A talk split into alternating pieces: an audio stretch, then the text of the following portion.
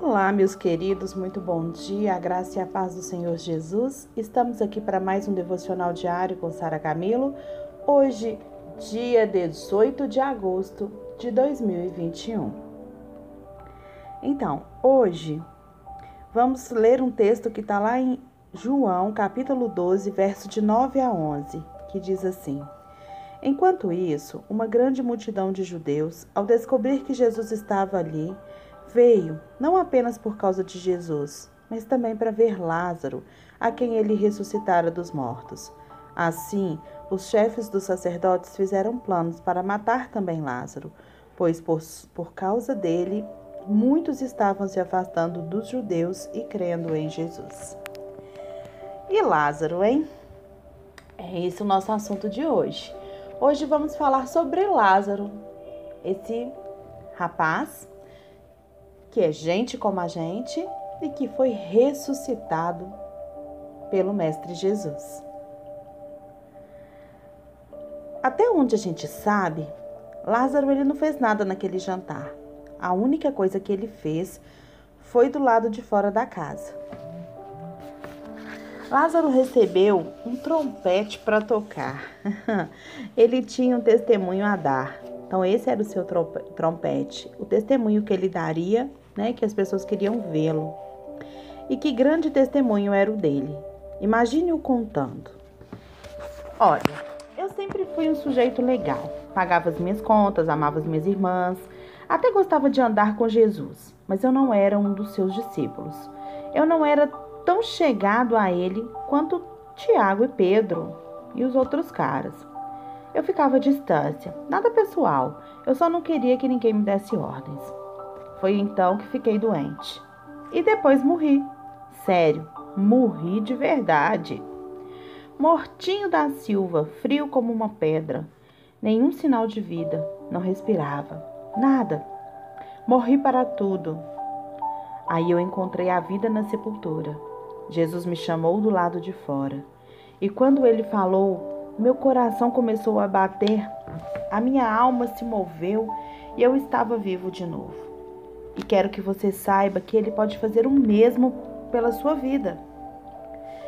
Deus, ele deu a Marta o bumbo do serviço. Ela ditava. Deus entregou a Maria a flauta do louvor. E Deus colocou nas mãos de Lázaro um trompete e Lázaro foi para o meio do palco tocá-lo. Deus ainda entrega trompetes, queridos. Deus ainda chama as pessoas que estão no fundo do poço. Deus ainda faz com que as pessoas deem seu testemunho do tipo: me belisca porque eu acho que eu estou sonhando. Ou é bom demais para ser verdade. Mas em todos, mas nem todos podem oferecer esses testemunhos tão radicais. Quem deseja uma banda cheia de trompetes? Alguns convertem os perdidos, outros encorajam os salvos e aos que mantêm tudo isso em movimento. Todos são necessários.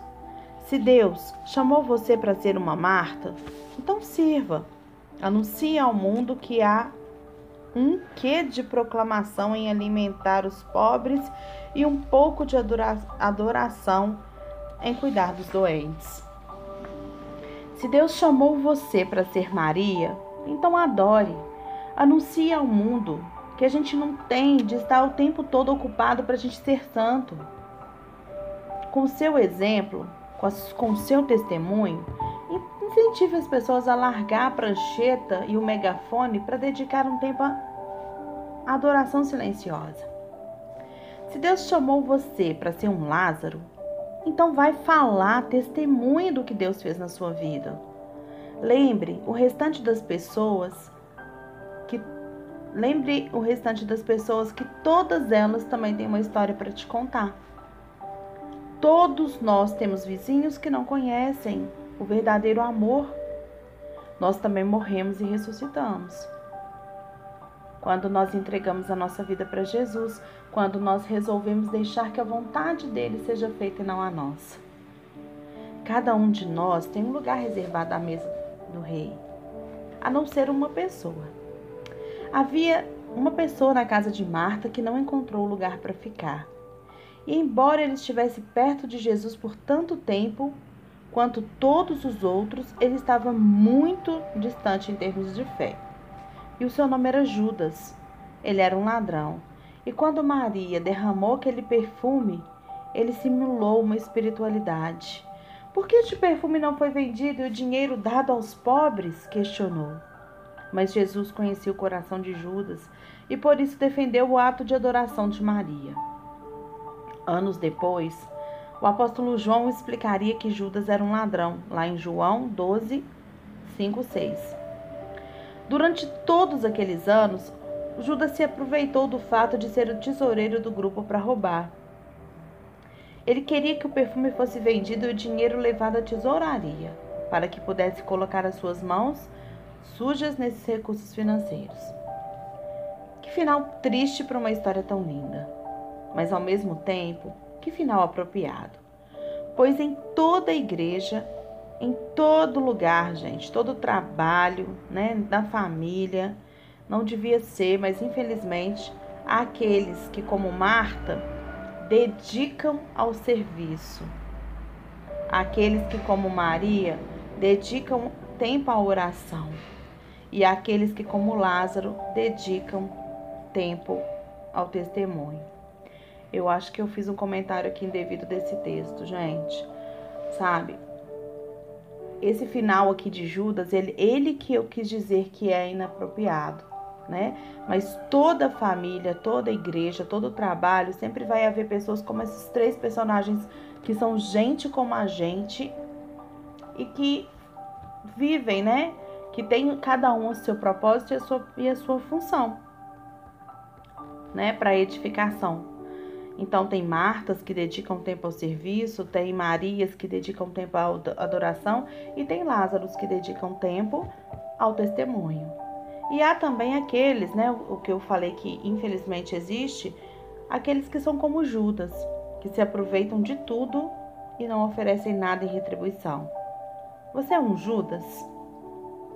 Eu faço essa pergunta com muito cuidado, mas embora de uma maneira bem sincera. Você está perto de Cristo, mas longe do coração do Mestre? Você participa do jantar, mas a sua alma está amargurada? Está sempre criticando os dons que os outros têm, mas raramente nunca exerce os seus? Você beneficia da igreja, da família, do trabalho, mas nunca entrega nada para eles? Doa os restos enquanto as outras pessoas estão sempre sacrificando para doar o melhor? Então, de novo, eu te pergunto: você é um Judas? Você só recebe, recebe, recebe, mas nunca entrega nada? Se você é assim, você é o Judas dessa história. Se é uma Marta, mantenha o vigor, Deus olha para o seu serviço. Se é uma Maria, não perca a coragem. Deus recebe a sua adoração. Se você é um Lázaro, seja forte, Deus honra a sua convicção. E se você é um Judas, tome cuidado, Deus enxerga o seu egoísmo. Talvez até aqui você nunca tenha pensado sobre isso. Talvez você nunca tenha se notado como um Judas. Você nunca percebeu que todos os seus, o, seu, o seu agir, todos os seus pensamentos, todos os seus desejos eles estão circundando você mesmo ou estão voltados para o seu umbigo. Deixa eu te contar uma coisa aqui nessa manhã. O propósito de Deus para sua vida, ele é nunca é para beneficiar só você. Sabe aquele sonho de Deus para sua vida? Ele sempre vai beneficiar mais os outros do que você mesmo. Você vai ter aquele prazer de estar tá fazendo o propósito de Deus. Então, comece a pensar sobre o seu papel dentro da sua casa, o seu papel dentro do seu trabalho, o seu papel dentro do, do, da sua igreja. Qual tem sido a sua atitude? Você critica sempre o que os outros estão fazendo? Você sempre que você acha que você está certo e que todas as coisas têm que ser do jeito que você quer? Ou você consegue enxergar o bem comum? Ou você consegue contribuir para que a sua família seja edificada, para que a sua a empresa que você trabalha seja edificada, para que a sua igreja seja edificada? Muitas vezes nós estamos perto do Mestre, mas o coração, o nosso coração, não está no propósito que Ele tem para a nossa vida. Busque o sonho de Deus para a sua vida. Sonho é diferente de desejo e de fantasia. Desejo é aquilo que você quer a qualquer custo para você. E fantasia é aquilo que é irreal. Mas sonho, sonho é aquilo que te motiva a levantar todos os dias. Sonho é aquilo que move a sua vida.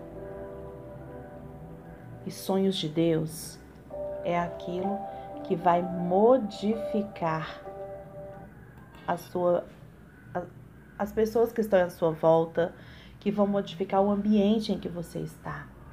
O sonho de Deus nunca é para você mesmo, porque Deus não nos chamou para sermos reservatório, mas Deus nos chamou para sermos canal da bênção dele para todo aquele que deseja. Que a sua quarta-feira seja muito abençoada e que você viva o melhor de Deus, pensando sobre isso tudo que falamos aqui. Beijos.